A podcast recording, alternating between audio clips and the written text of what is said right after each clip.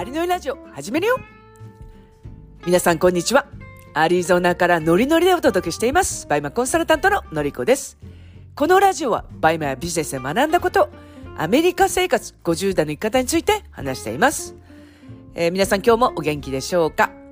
えー、昨日に続いて、えー、ポッドキャスト真面目にやっております。え今朝ですね、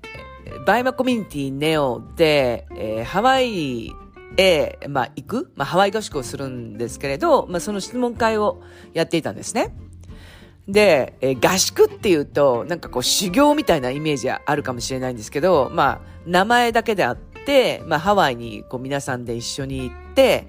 で、そのショップ巡りをしたりとか、あと店員さんとの関係性を作ったりとか、まあ、ハワイ買い付けっていうものがどういうものかっていうのを、こう、まあ、勉強しに行くっていうか学びに行くっていう感じなんですね。で、えっと、和田さんと、あと、そのハワイに住んでいったことがあって、ハワイ買い付けのもプロである前田さんも一緒に行かれるので、まあそのお二人からもいろんな話が聞けるっていうのが私も楽しみにしてるんですよ。うん。で、なんかその質問会をやっていた時に、まあ、初めに私が簡単にそのハワイのまあスケジュールとかっていう話をしたんですけれど、なんかそういう話をしてるだけでも、ものすごくなんかワクワクするというか、あ、またハワイに行かれるんだなっていうこう嬉しさがあるんですよね。うん。そうなると、なんかやっぱり、あの、エネルギー高いところに行かれるなっていう嬉しさによって、こう自分が仕事をしてても、こう、やっぱりそれを目指して行こうみたいな感じになるので、だからそういうなんか海外に行くとか、あとはまあ、私の場合はハワイは海外じゃないですけれど、こう非日常空間に行くっていうのは、やっぱものすごくエネルギーが行く前から高くなるなっていうのは思います。ええまたハワイに行ったりとか、その、これからの経過とかも、えポッドキャストでお話できたらいいなと思います。で、今日はですね、お金をかけずにビジネスを立ち上げて、まあ、拡大するノウハウみたいな話をしたいと思います。なんじゃそれって思ってるかもしれないですけれど、これ、えっと、ホリエモンさんが、こう、うまくいくビジネスの原則みたいなのを、これ YouTube で話してたんですかね。こう、どっかで話してたのを私を聞いたんですよね。で、それを聞いた時に、あ、これまさしくバイマだってって思ったんですよ。で、バイマって私よく言うんですけれど、ファーストビジネスに向いてるって言うんですね。で、それっていうのが本当にこのホリエモンさんの原則にそのまま乗っ取ってるんですよね。なので、やっぱりこのビジネスを成功することによって、まあ次につなげられるんじゃないかなっていうのを、まあその話をまあ聞いてて思ったんですよね。で、まずその原則の一つ目っていうのは、初期投資がまあ少ないことっていうことなんですよ。で、バイマってものすごく初期投資少ないじゃないですか。で、例えば、えー、その皆さんの中で出品外注化をするっていうふうになった時に、え、赤字になっちゃうとかって思われる方が結構多いんですよね。でも、えー、ビジネスってやっぱり初めに投資をしなければ結果ってやっぱ生まれないってことあるんですよね。で、そこにまあ躊躇してしまうと他のビジネスなんてさらに初期投資しなきゃいけないじゃないですか。で、バイマの出品外注化のまあ初期投資っつったらそれこそ本当に1万円とかも2万円ぐらいなんですよね、月に。これってものすごく安いじゃないですか。で、えー、例えば、えー、ご自身がまあショップを構えたとしたら、その、えー、賃貸料だけでもう20万とかしちゃうと思うんですよ。だってそれなりにいい場所に、あの、構えないと、それこそ、あの、売れないじゃないですか。お店に人が来ないじゃないですか。うん。だから美容院とかになって、えー、お店を構えないでやるとしたら、えー、車、まあ、あの、1台で、その、どなたかの、まあ、お家に行くっていうような、まあ、そういうやり方でも大体ほとんどの方が、その、お店構えてるじゃないですか。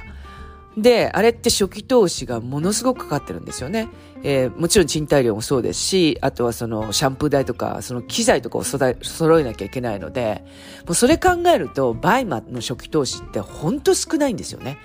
で、私最近よく言うんですけど、この初期投資が回収できなければ、もうこれビジネスじゃないと思ってるんですよね。だって、1万円か2万円の利益が出なかったら、もうそれビジネスじゃないじゃないですか。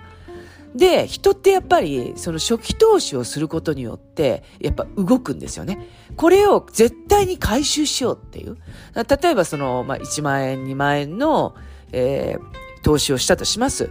で、えー、3万円のリターンが返ってきたら、まあ、利益がその1万円とか、2万円とかになるじゃないですか。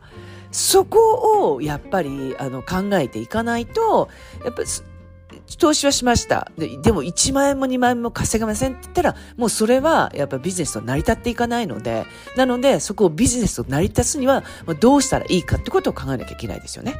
うん。で、二つ目なんですけれど、これ、利益率が高いことっていうことなんですね。で、えっと、物販っていうのは、例えばアマゾンとか、あと、楽天とか、メルカリとかっていろいろあると思うんですけれど、やっぱ利益率って、まあ、そんなに高いとは言えないんですよね。え例えば、その情報発信してて、まあ、私のようにその、あの、コンサルタントをやっていて、何かその、え、コンテンツを販売したりすると、その私の労力だけなので、そこに特に、パソコン代がかかるとか、まあ、Wi-Fi 量がかかるとか、そんなもんであって、それって、えっと、利益率って本当に90%ぐらいだと思うんですよ。ものすごくこれ高いじゃないですか。で、物販ってやっぱり、そのバイマーは比較的、えー、高い方かなっていうのは私は思います。で、えそうですね。大体まあ20%ぐらいって思っていただければいいなと思います。で、今ドキッとしてる方いらっしゃると思うんですけれど、私は10%も利益になってないわっていうふうに思ってる方もいらっしゃると思うんですけど、まあ、せめて15%ぐらいのまあ利益は取っていただきたいなっていうのは思いますね。うん。で、本当に20%取ろうと思えば、あの、全然前もあってそれいけるので、で、他の物販もそうですね、やっぱりもう、かなりその、物販で、まあ、低い、まあ、利益の率っていうのもありますし、特にその中国輸入とか、まあ、してると、ものすごい利益率も低いし、利益単価も、まあ、安い。例えばね、2000円、3000円の、まあ、利益率であって、もうそれを、えー、何百個というふうに、まあ、売らなければいけないと思ったら、まあ、労力もかかるし、費用対効果としたらあまり良くないってことですよね。うん、なので、やっぱり求めるとこっていうのは、利益率を上げて、で、まあ、受注数を少なくすることによって、やっぱりその費用対効果っていうのも、だいぶ変わってくると思うんですよね。なので、やっぱり利益率をま追求するっていうことはものすごく大事なんですよね。で、その利益率を追求するのっていうのは本当にいろんなやり方があって、ただ出品をしていく。で、そこでま利益をま取っていくっていうやり方もあるんですけれど、実際にこう出品をした後に、その仕入れ先とか、買い付けの国とか、そういうのを変えていくだけでもだいぶその利益率って変わってくるんですよね。例えばセレクトショップで、え、日本に直送にするか、それか、えっ、ー、と、海外パートナーさんに、えー、お願いするかっていう、それによって、えー、結構利益って変わったりするんですよ。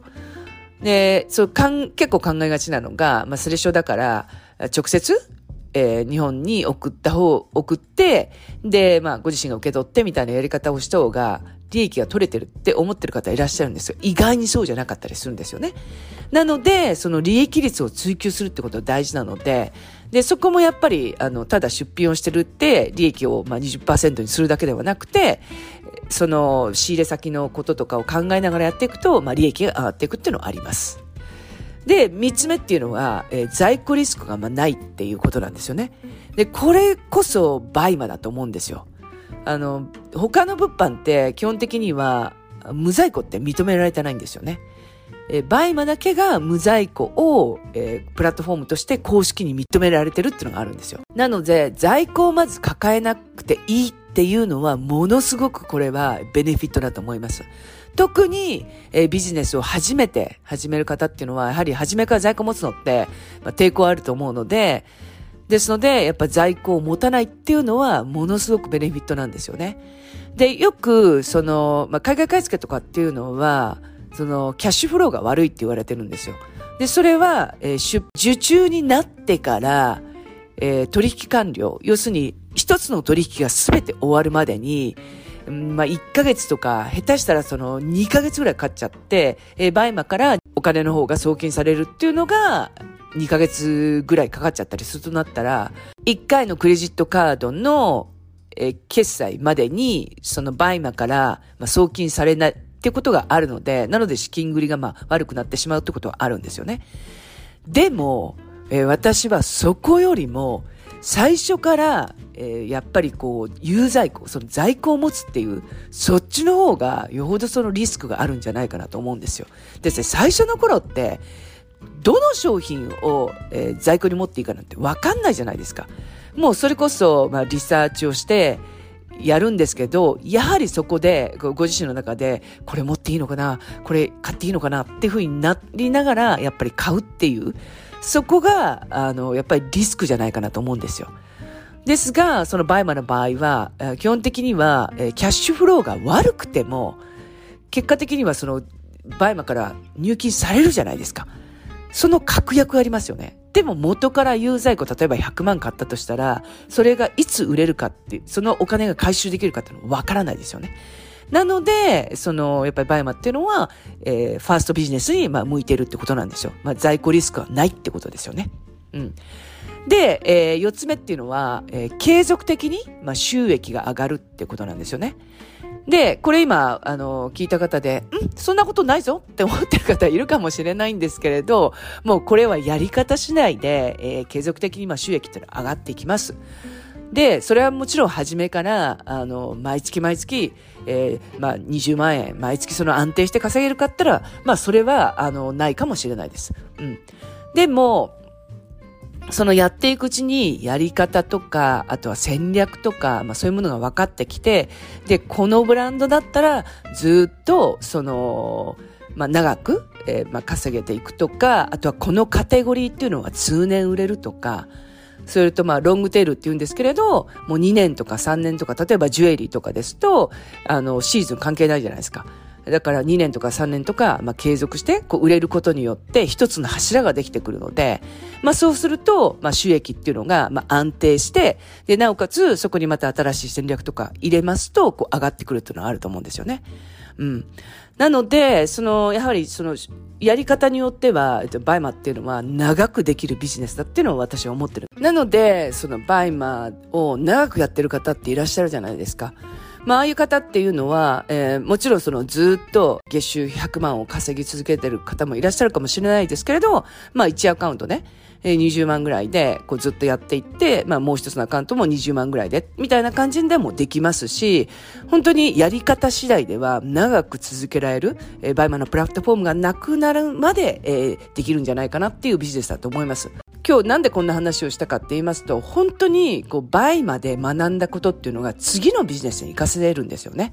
で、私の中では、あの、バイマだけでは止まらないで、このビジネスを基本として、次のご自身で、まあ、何かやりたいっていうものに、まあ、進んでほしいなと思います。で、この進んだ時に、バイマで学んだことが、